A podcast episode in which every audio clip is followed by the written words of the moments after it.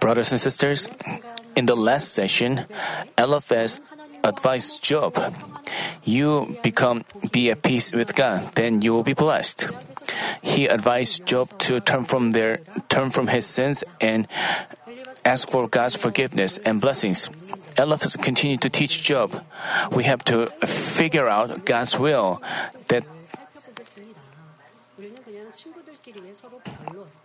we may think of it as um, as a dispute among friends, but it's more than that. And we have to figure out God's will. We have to figure out what kind of lesson God wants us to learn from that. And from the their conversation, we can find truth and untruth, and we have to know what which of their words are wrong and what God wants to wants us to learn from that. As we cast off all unrighteousness and turn from sins and please God, what kind of blessings would God give us? I hope you spiritually make bread of this message and receive blessings both in spirit and uh, body. In chapter 22, verse 24, Eliphaz told Job, And place your gold in the dust and the gold of Ophir among the stones of the brooks. The first gold in the verse signifies all things Job had cherished. It refers to his family, treasures, power, fame, etc. Also, the dust is the opposite of gold. It refers to the state of nothingness where one has been Lord. Eliphaz meant to say that Job had to consider all things that he had cherished before, his pre his previous treasures, to be nothing, so that he would be relieved of anguish. Pe- people when people face trouble, when people are lower, it would be better for them to lower themselves. But most people have harbor resentment about the situation as they think about their, they agonize themselves more. Eliphaz said to Job, "Stop being arrogant. If you lower yourself, you will be at peace." But as a, but through Eliphaz's words, God, uh, let me. In the verse, placing uh, the gold of Ophir among the stones of the brooks means considering gold as stones. Because Eliphaz misconceived that Job had gathered his treasures and gold in unrighteous ways, he advised him to throw away all of them. But at this point, Job was only skin and bones and clothed with worms. How could he have had gold or treasures?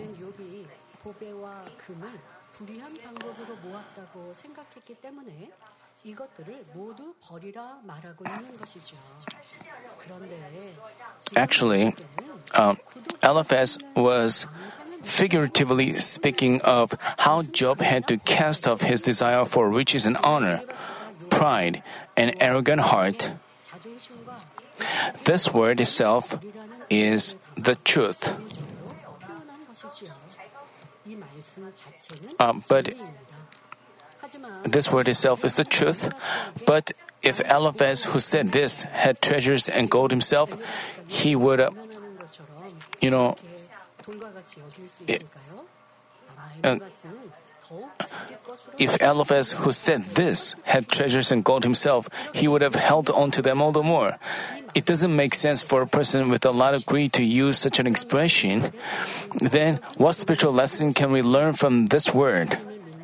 As believers of God, we have to consider gold as stones, and this word should be our life. That doesn't mean we have to live in poverty. As said in James chapter 1 verse 15, if we have lust conceive, let it give birth to sin and end up in death. It will be better for us to throw away gold.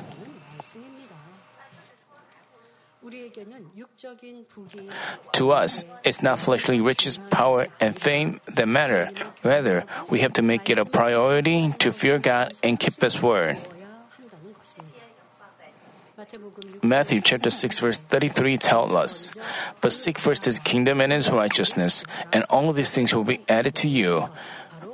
We also find in I mean, we, we also find in Matthew chapter 19 verse 39, and everyone who has left houses or brothers or sisters or father or mother or children or farms for my name's sake will receive many times as much and will inherit eternal life.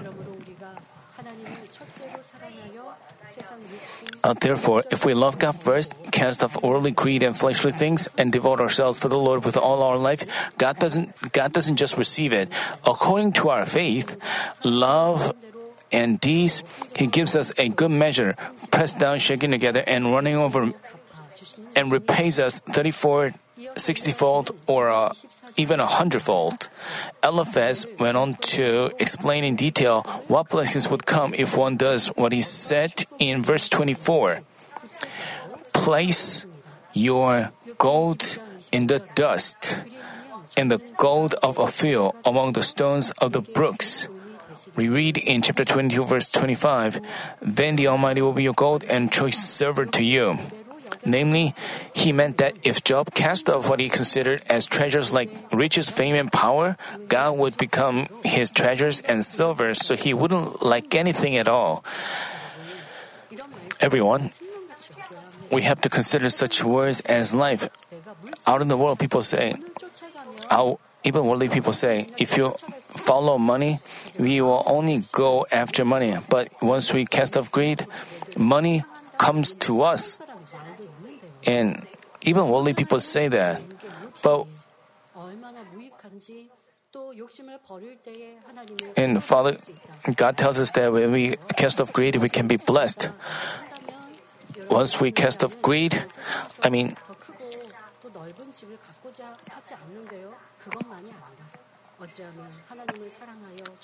we, you had to love God and be stay faithful, and you have to devote your money, time, and focused on how you will serve God. This is how you fill yourself with the Spirit, then Father God will provide us with our necessities. Um, as we find in Psalm chapter 24, verse 1, the earth is the Lord's and all it contains, the world and those who dwell in it. All belongs all things belong to God. Thus, if we only please God on our part, what belongs to Him can become ours, isn't it? In many parts of the Bible, God promises us blessings, saying that if we love Him, keep His commands, and please Him, He would give us whatever we wish and ask of Him. Uh, Psalm chapter 37 verse 4 says, Delight yourself in the Lord, and He will give you the desires of your heart. We read in 1 John chapter 3 verses uh, 21 and 22, Beloved, if our heart does not condemn us, as we uh, Beloved, if our heart does not condemn us, we have confidence before God, and whatever we ask, we receive from Him, because we keep His commandments and do the things that are pleasing in His sight. According to these verses, once we please God, we can receive whatever we wish. So, what we uh, what belongs to God can become ours.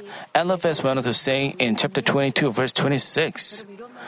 Um, you know, when we hear such words, we just have smile on our face and we are happy. You know, the the God, the creator of all things, what He belongs, what He belongs is ours. Father God wants us, His children, to enjoy such authority, but there is a condition. We have to cast off greed. We have to leave from unrighteousness, and we have to live by the word and law of God. Only when we,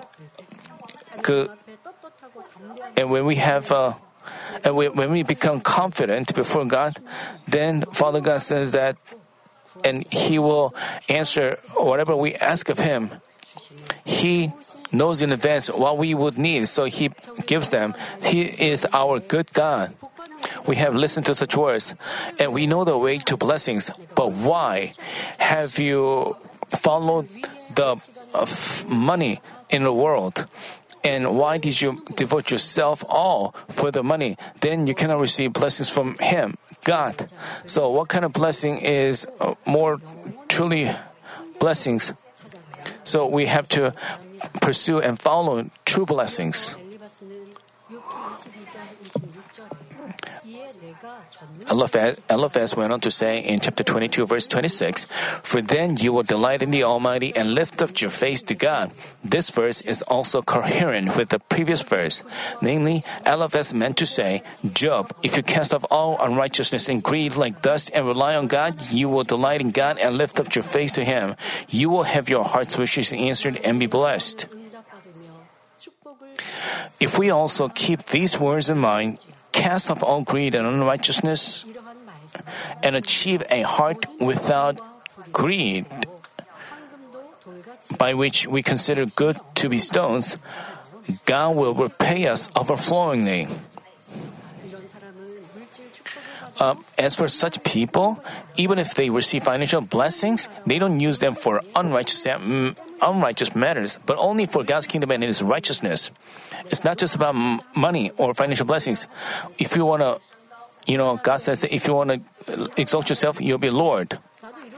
You may wonder, why isn't anybody exalting me? I did a good job, but why doesn't anybody recognize me? But what does the Father God say? You know, God knows everything. God watches you and knows everything.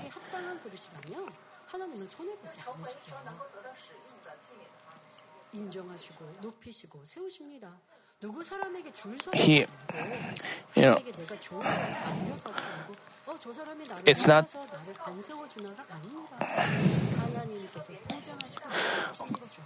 If God, if God guarantees you, you know, pastors, you want to be loved by your members as they pray and they receive answers. They, when your members are in trouble and you, as your as their pastor,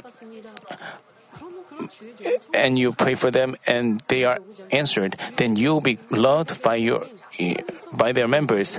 And they say, "My dear parish leader," and whenever they have a problem, they would go to them and ask for resolution, and they would are grateful and thankful that they have such a pastor. So they have to be, uh, we have to be guaranteed by God. But why do we have to care about whether someone uh, serves us or not? It, because they want to seek, they seek to be exalted. They cannot be exalted. When you know, it is God who lowers or exalts us. In the church, some people may say, Why am I not recognized? They, but they have to instead check whether they have a proper vessel, and the Father God will guide you. We, uh, we, we, we have to acknowledge that God everything.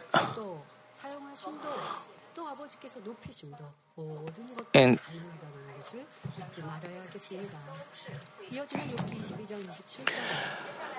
Eliphaz went on to say in chapter 22, verse 27, You will pray to him, and he will hear you, and you will pay your vows. This is a word of truth. When a person pleases God, when a person who pleases God says God would answer him, uh, and there's no question that he would pay his vows.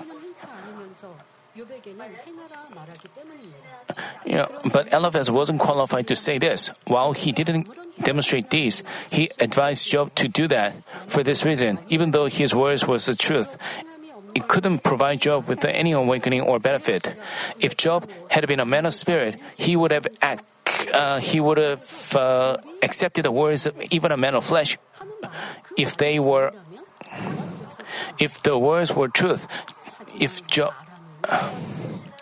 but as both the speaker and the hearer were men of flesh, such words of truth were of no use.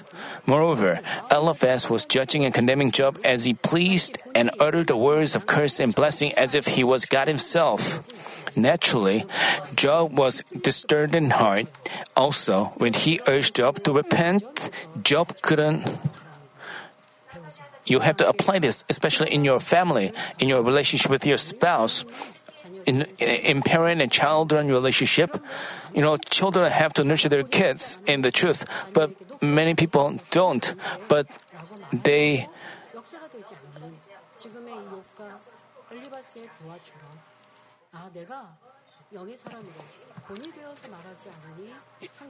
Unless you set an example, uh, even if you say something, So you have to uh, change yourself first. Then, even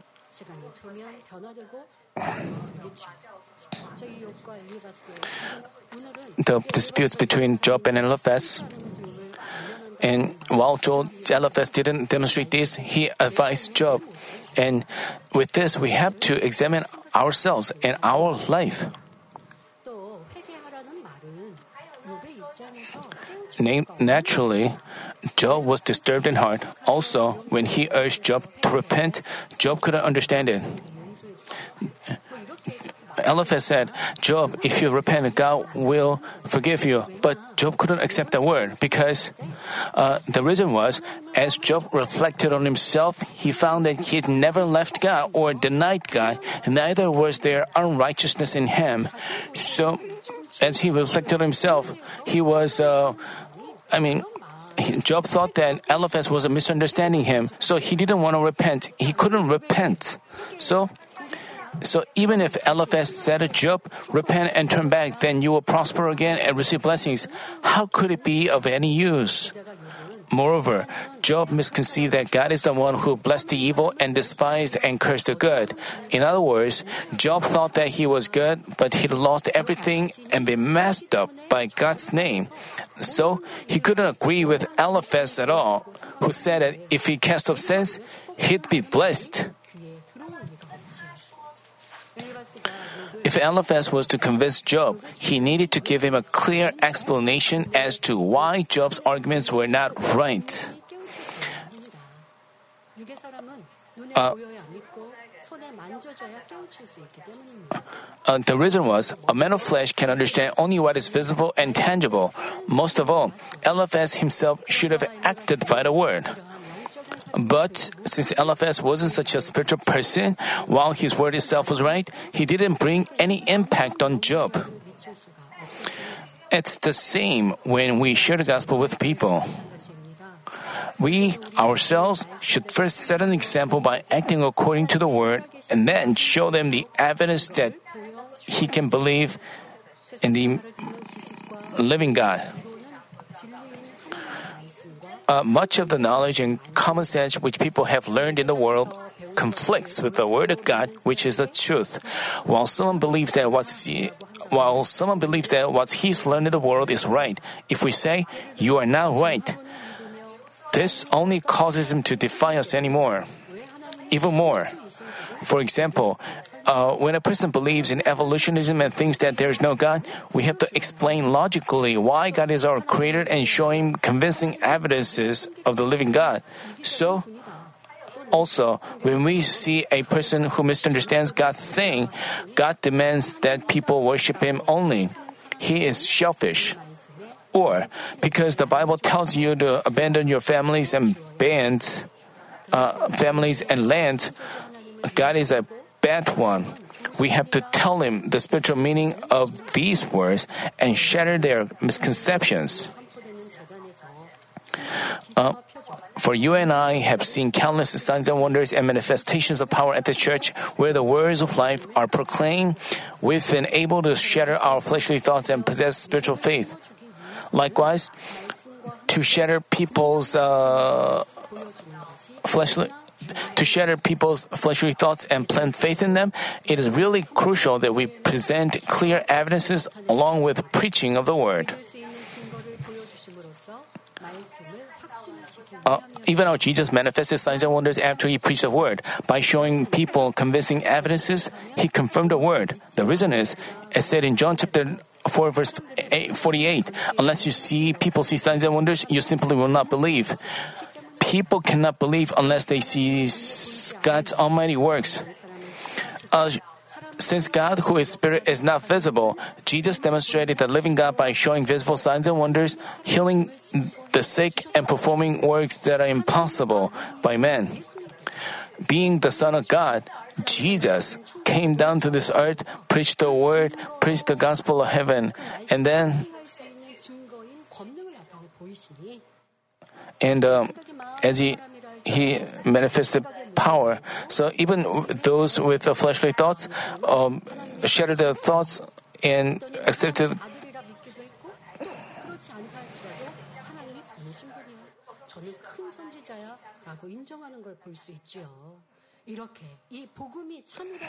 I mean, the the fa- the the weather, the, the words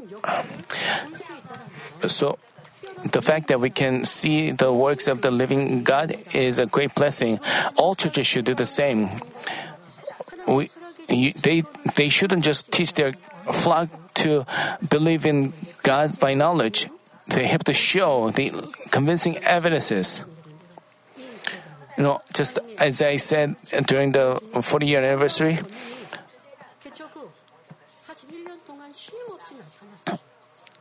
and God's power has manifested for 41 years. So why should you find your Christian life tough or demanding and tiring? God is the living. This is the most important fact. Once we possess such fact, we can never such but so to make our faith no matter how much we, how many times we say, "I believe you, God," but but God doesn't acknowledge that. You know, God says that if you love me, you have to keep my commandments. You know, the proof of our faith has to be has to be presented. What is that? Living by the word of God, obeying the word. We have to cast off all forms of evil. But many Christians they uh, confess their love to God and the Lord, but they still live in sins and they live in a way no different from the worldly people and they claim that they can go to heaven after death, but they, for God knows whether they have true faith or not. We can uh, see the living God and we can shatter the fleshly thoughts and how thankful we should be And Jesus didn't just say the word, but he manifested the evidences, the convincing evidences. And people were categorized into two kinds.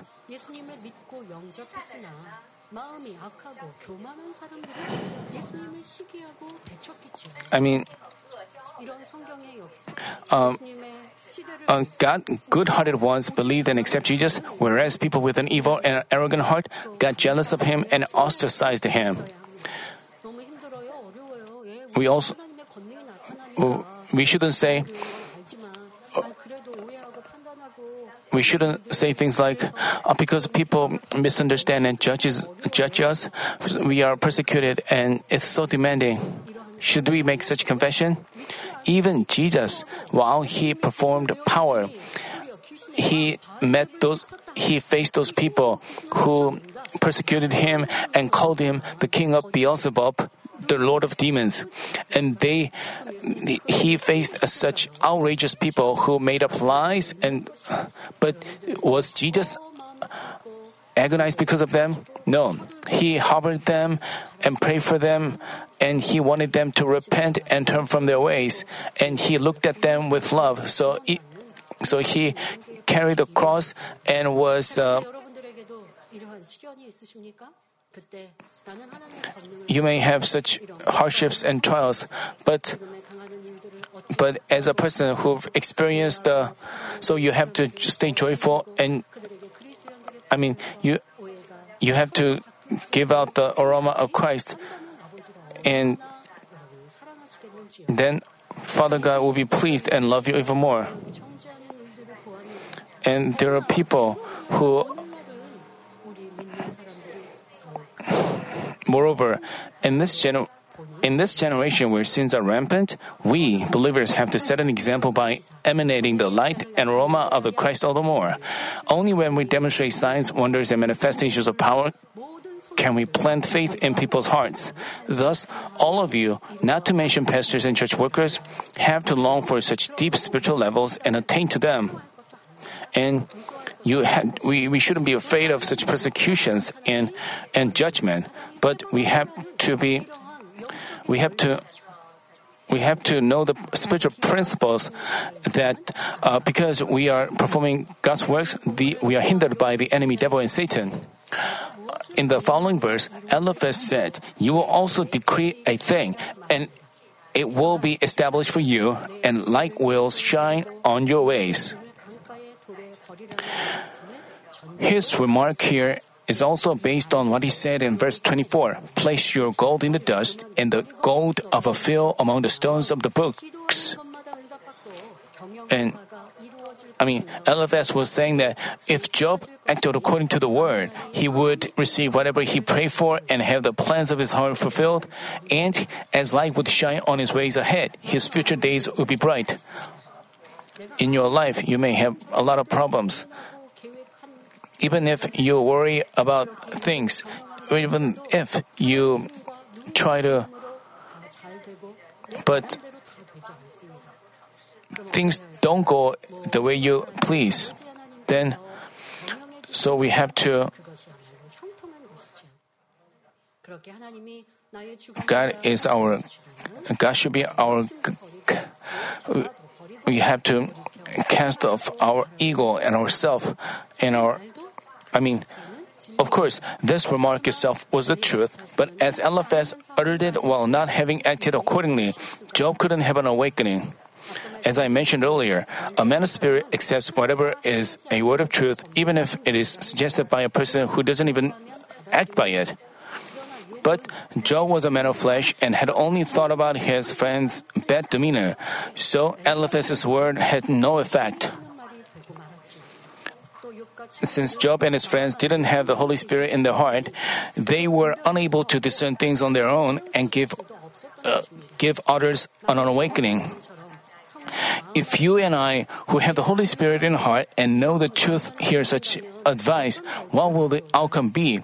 As we have an awakening amidst the works of the Holy Spirit and obey, we would repent and turn back even if we are in the middle of a test and tribulations or the valley of shadow of death even if other words, other people's words attack us, we would obey, saying Amen, and turn out from our ways. Then we are truly blessed. In addition, as we become proper before God and please Him, God will restore things again. As said in 1 John chapter 3, if you live in unrighteousness and sins and evil, if you face tests and tribulations, if you even if it feels like you've lost everything, if you repent and bitterly repent and turn from your ways and act in the light, then God will restore things and bless you. It said in 1 John chapter 3 verses 21 and 22, if we have nothing to be condemned before God, we gain confidence and receive whatever we ask of Him. The reason is, if we become such people, we would ask for something only in God's will, whatever it is. Eliphaz went on to say in chapter 22, verse 29, When you are cast down, you will speak with confidence, and the humble person he will save. He, here, one speaking with confidence when he is cast down doesn't signify that he is to speak in arrogant ways. when when our environments and people around us lower us. I mean, but Eliphaz meant that when people lowered Job, he was to believe that God would lift him up. But you shouldn't misunderstand this. Uh,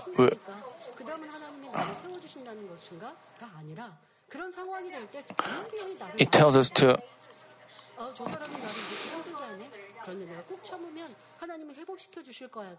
but when you are Lord, other people Lord, you have to humble yourself and you have to figure out why you are suffering this. You have to humbly look back on yourself, uh, discover shortcomings and repent and turn from your ways and make yourself truly humble. Then God will lift you up. The reason is mentioned in the latter part of the verse. The humble person he will save. This is an absolute word of the truth and is found in many parts of the Bible. But um, Jesus said in Matthew chapter 23, verses 11 and 12, But the greatest among you shall be your servant. Whoever exalts himself shall be humbled, and whoever humbles himself shall be exalted. In general, people out in the world involve all kinds of means and ways to exalt themselves. But as God's children, as God's children try to exalt themselves, God would rather lower them to a humble position. It's because once they become arrogant, they would they could have everything destroyed in an instant and stray from salvation. God said in Proverbs chapter 16 verse 18, pride goes before destruction and a haughty spirit before stumbling.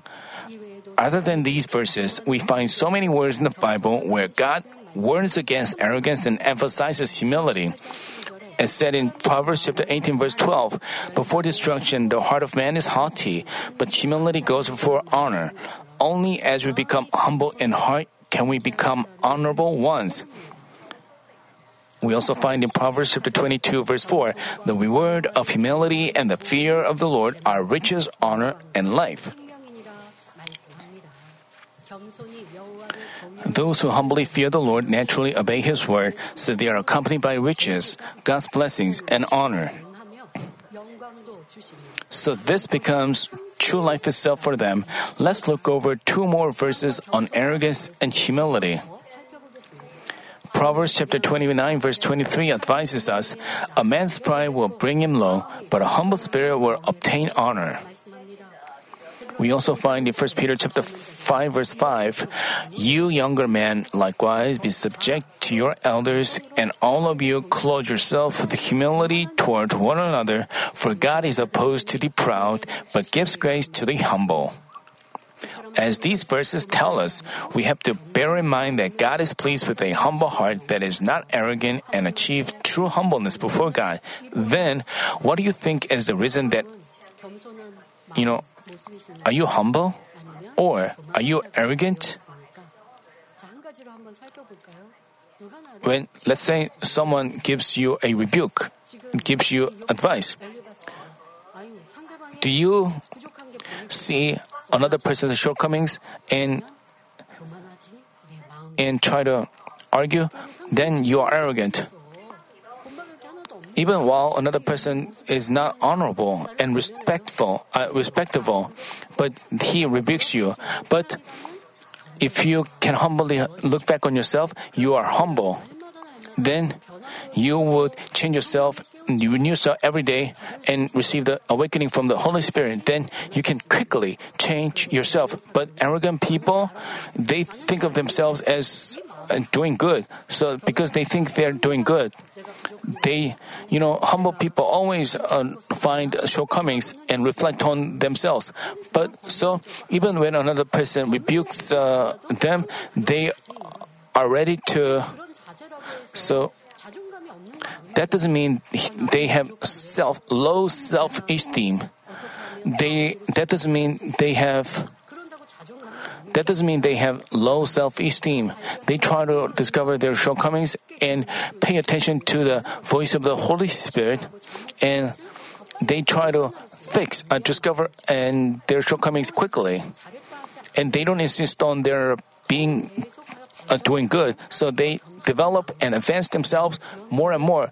God is god exalts such a people and god wants us to become such people but as people run rigorously they think they've been doing good arrogance they have arrogance before they know it and they don't want to be rebuked but they are only want to be complimented for what they've done good.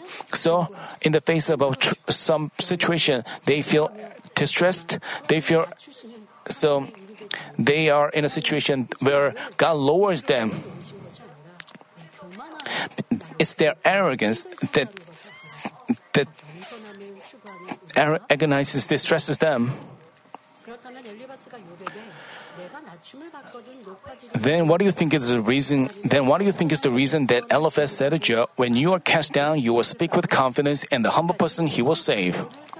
Having disputed with Job so far, Eliphaz observed him and found him to be such an arrogant person who pretended to be wise and righteous. As Eliphaz pondered over Job, he began to hate even the areas which he previously considered good about Job. So he spoke about what he had in mind out of his fleshly feelings. What he meant was, Job, as I see you pretended as I see you pretending to be wise and righteous, I realize how arrogant you are. You have to know that you are lucky that God has lowered you to such a lowly place. The reason is, only when you humble yourself, God will exalt and save you. But this remark originated from Eliphaz's misconceptions and distorted mind. As we can tell by reflecting on Job's life, Job didn't treat people with an arrogant heart. Rather, Job was acknowledged by God as a blameless and upright man who'd feared him and turned away from evil. So God was giving him trials of blessings so that he could remove even the evil in his nature. While not knowing about Job well, Eliphaz judged and condemned him out of evil and tried hard to teach him with his distorted mind. Then Eliphaz conclusively said in chapter 22 verse 30, He will deliver one who is not innocent, and he will be delivered through the cleanness of your hands. He claimed that even when a person is not innocent but sinful, God will deliver him. He didn't mean that God unconditionally delivers a person who's committed a sin, but God does not but God does that on the condition that his hands are clean. What Eliphaz meant to say was, even though Job had committed sins, if he cast off unrighteousness and stood before God, God would restore and deliver him. Here, hands doesn't just refer to one's hands. Eliphaz likened the entire body to the hand. So to speak, making one's hand clean is not just about casting off sins committed through hands, but throwing away all unrighteousness and sins. Among the among members of our body, lips are fixed on a certain location of our face. They cannot be moved to the position of our eyes or ears. Neither can they be moved to our feet. Our eyes, ears, and nose cannot be moved to other positions either. We can lift our feet and swing them back and forth, but there's a limit to their movement as well. But as for our hands, we can get them on any part of our body as we want. So Eliphaz mentioned the cleanness of hands to suggest that Job make his entire body clean. As you find in James chapter, chapter 4 verse 8, draw near to God and he will draw near to you. Cleanse your hands and your sinners and purify your hearts, you double-minded. Eliphaz wasn't just pointing to the hands. He intended to say that Job was to cast off all evil and achieve a clean heart. Also, because man can obtain a lot of things like power and riches by working with his hands, Eliphaz used the phrase, the cleanness of your hands.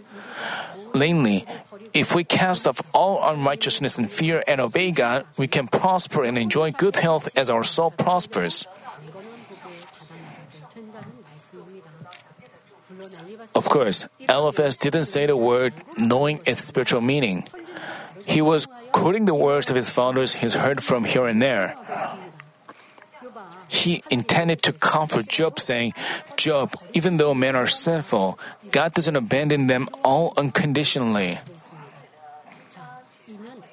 This statement is accurate, but there's an important point we have to keep in mind. Even though his children commit sins, our God, I mean, regarding you, you know, you know, God is the God of justice, but at the same time, He is the God of love. We have to see God with these two aspects. You know, once His children turn from their sins, He, he forgives them. Uh, this is right. But at the same time, we have to keep something in mind. God, I mean, even though his children commit sins, our God forgives them once they repent and turn back. But we find in 1 John chapter 5 verse 16, if anyone sees his brother committing a sin not leading to death, he shall ask and, and God will for him give life to those who commit sin not leading to death. There is a sin leading to death. I do not say that he should make request for this. We have to be aware of such a verse as well. N- namely, there are n- not only sins that can be forgiven through repentance, but also ones a person cannot repent of or turn from. If God's children who receive salvation and learn the truth commit grave sins that deprive them of salvation, they are committing sins leading to death. But as for novice believers whose faith is still weak, even if they commit grave sins that deprive them of salvation, once they repent and turn back and make efforts to throw away even the sinful natures themselves, the way of salvation is open for them again. From now on, let me briefly explain what sins leading to death are. Uh, first, uh, this was preached back in 1980s. Uh, so, from the we haven't learned we have learned the word of God accurately from the founding of this church. Many churches talk about God forgives us, and once you turn back, and you God forgives you. This is right, but even after after you're forgiven, even after, but if you commit sins leading to death, you cannot be saved. We have to learn these two things. But some people don't know such a word, so they again commit sins and co- again commit sins leading to death. But even so, they think they've been saved, so they are continuing to lead a Christian life. How regret- regrettable this is! So that's why churches teach their members the right way. There are people who can. We have to, you know. So you you shouldn't accept these words in a frightening. Uh, you sh- you have to change our. S- you have to know that such words benefit us because we can change ourselves. First, there are the cases where a person crucifies the Son of God again and puts him to open shame.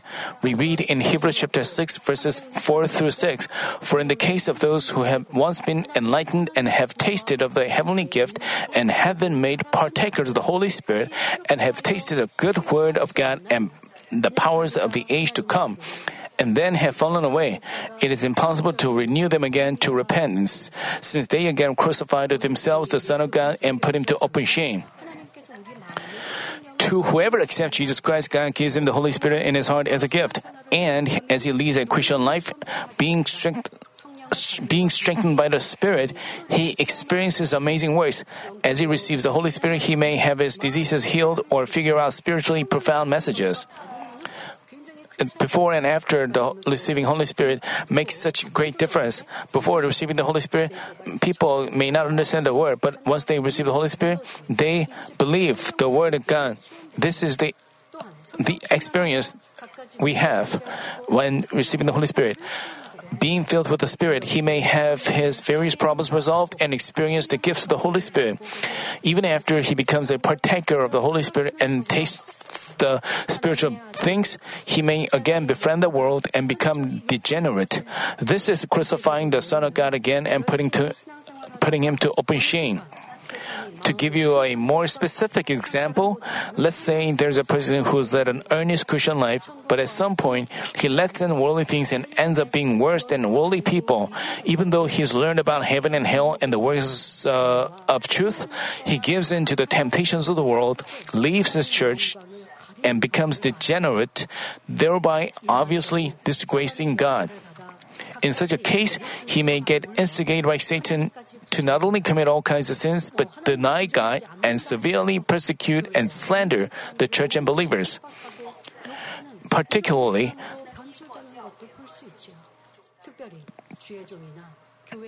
Particularly, this includes those pastors and church workers who were once recognized with their faith. They received God's great grace and directly experienced undeniable works of the Holy Spirit, but betrayed God. Those who disgrace God with their evil having gone beyond the line are not given a spirit of repentance. As a typical example, Judas Iscariot deeply regretted selling his master for 30 pieces of silver, but as he failed to receive a spirit of repentance and be forgiven, he faced such a miserable outcome. As we can see, a person cannot repent without a spirit of without a spatter of repentance, so he cannot be forgiven but ends up in death. But Judas Iscariot, 2000, he lived 2000 because he lived 2000 years ago he wasn't that tainted with sins and evil compared to people now. So he had a at least a conscience. So he had a pang of conscience for selling his master. He at least had such a conscience but Nowadays, they don't have, people don't even have such a conscience. We, we you, no, no one should become degenerate like that. And even the world.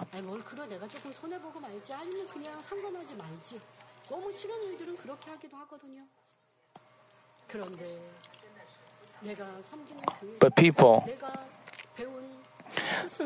people try to destroy the church and the master, you know, even out in the world, you know, you have to discern between good and evil. And what is going beyond the line, you have to figure out. You have to think about that. Second, there are the cases in which a person willfully commits sins after receiving the knowledge of the truth, just as we find in Hebrews chapter 10 verse 26. For if we go on sinning willfully after receiving the knowledge of the truth, there no longer remains a sacrifice for sins. To sin willfully means to purposely keep on committing sins while knowing that they are sins that God doesn't forgive. False prophets mentioned in 2 Peter fall into this category. They follow their sensuality, deceive the believers with lies, and gained personal benefits. In doing so, they committed all kinds of unrighteousness. They distorted the gospel at will and repeatedly committed sins that deprived them of salvation. Those who willfully commit sins, namely, repeatedly commit sins while knowing that their sins are looked away by God. So the Holy Spirit cannot help but be quenched, and with their names blotted out from the book of life, they cannot receive salvation. Third, they are the cases where a person blasphemes and speaks against the Holy Spirit. Jesus said in Matthew chapter 12 verses 31 and 32, Therefore I say to you, any sin and blasphemy shall be forgiven people, but blasphemy against the Spirit shall not be forgiven. Whoever speaks a word against the Son of Man, it shall be forgiven him, but whoever speaks against the Holy Spirit, it shall not be forgiven him, either in this age or in the age to come.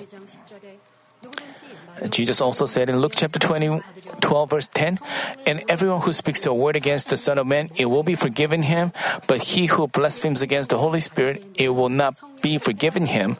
Back in Jesus' time, the Pharisees spoke and blasphemed against the Holy Spirit. They interfered with the business of the kingdom of God, which our Jesus was doing through the works of the Holy Spirit, by spreading and by spreading bad rumors about Jesus, they hindered the people from believing Jesus to be the Messiah.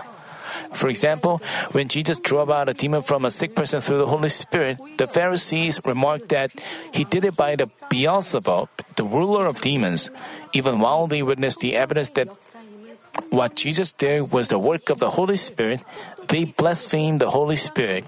As a result, they faced eternal death without the forgiveness of sins.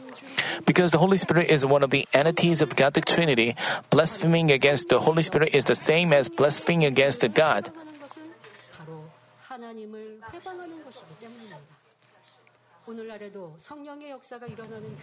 Even today, there are people who condemn churches with the works of the Holy Spirit to be heretical.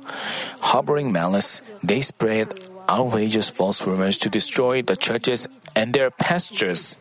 We have to know that this is the same as blaspheming against the Holy Spirit who works through the churches. Of course, if a church is obviously heretical according to the Bible and leads its members to receive a different spirit, not a spirit of truth, we have to strictly guard ourselves against it. But if we quickly condemn a church to be heretical and hinder the works of the Holy Spirit, we are committing a grave sin of blaspheming against the Holy Spirit. just so, brothers and sisters, you shouldn't co- condemn a church to be heretical, condemn any church, because when a work of God happens, uh, if we cannot confirm whether that work is true or not, you know, we shouldn't condemn any church. You know,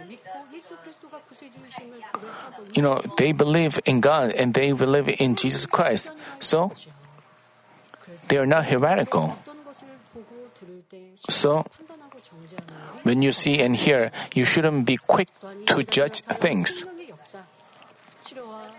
And the works of the Holy Spirit happening in the church, the healing works and answers, they are all done by God.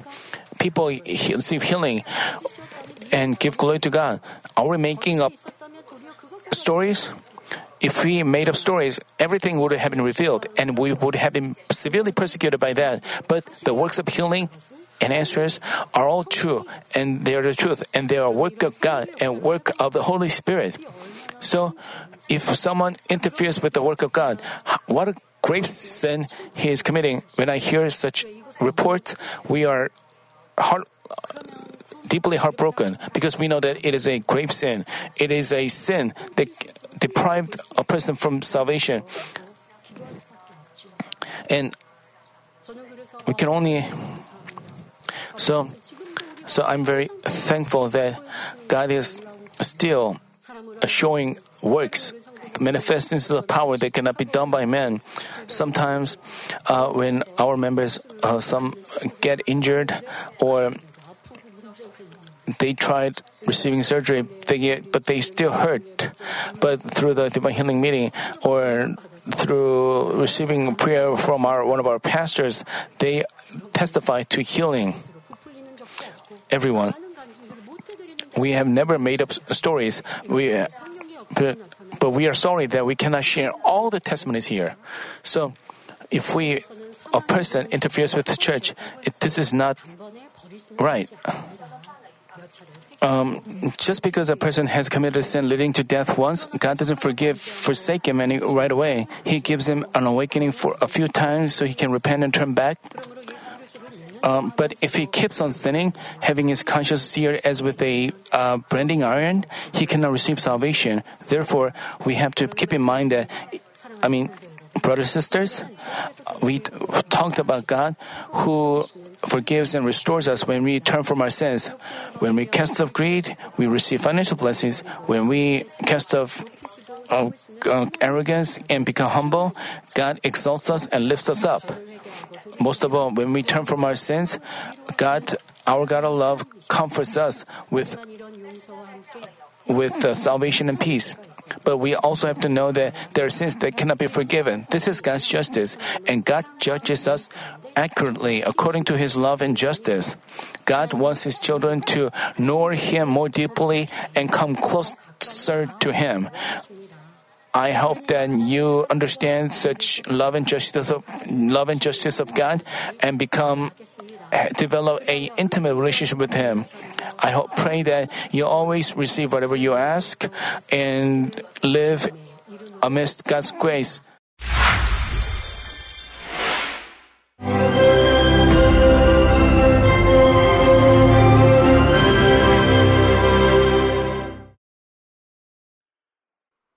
Hallelujah.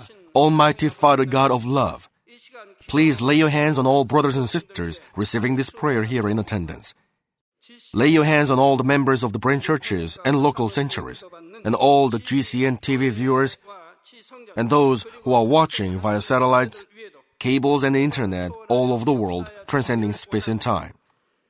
Plant faith in their hearts and drive out their negative thoughts and doubts. Let all the trials and afflictions leave them. By the fire of the Holy Spirit, from head to toe, scorch their sick and affected parts, including all cells, tissues, and nerves, all internal organs and intestines. Let the light of creation come upon them. In the name of the Lord Jesus Christ, I command the enemy devil and Satan, all diseases, germs and viruses, and infirmities, go away. Let the light shine on them. Scorch their incurable and long-term diseases by the fire of the Holy Spirit. Burn all kinds of endemic and contagious diseases like malaria. Be cleansed and made well. All epidemic diseases, such as colds and fever, go away from them. Protect them from any kinds of germs and viruses and bacteria. Heal them of all kinds of cancers like stomach cancer, lung cancer, liver cancer, breast cancer, womb cancer, intestinal cancer, and all other diseases like AIDS, leukemia, cerebral apoplexy, high blood pressure, low blood pressure, heart disease, lung disease, diabetes, women's diseases, thyroid diseases, and all inflammations.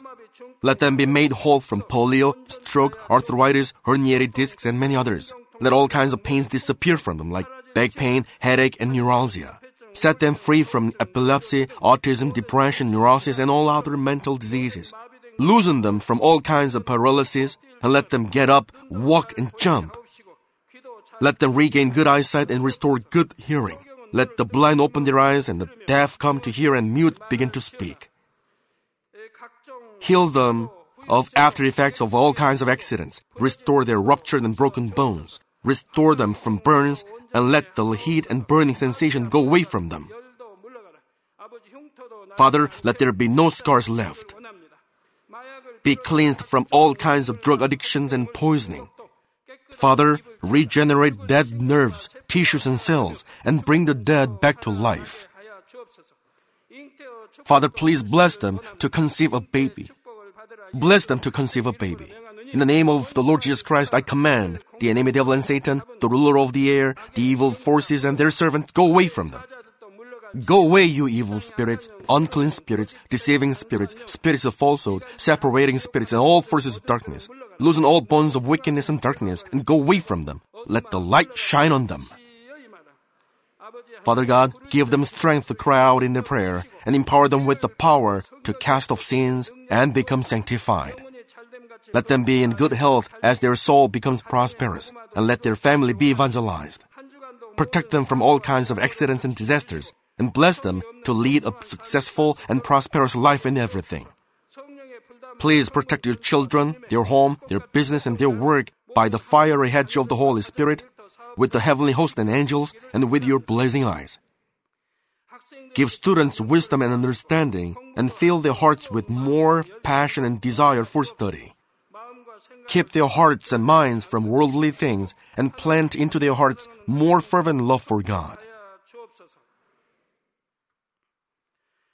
Bless your children and let them give glory to you in everything they do, whether they eat or drink or whatever they do. Let them confess and testify to the living God. I've met God, I've experienced God, and received His answers and blessings. Father God, thank you let all glory be to you alone. In the name of our Lord Jesus Christ, I pray. Amen.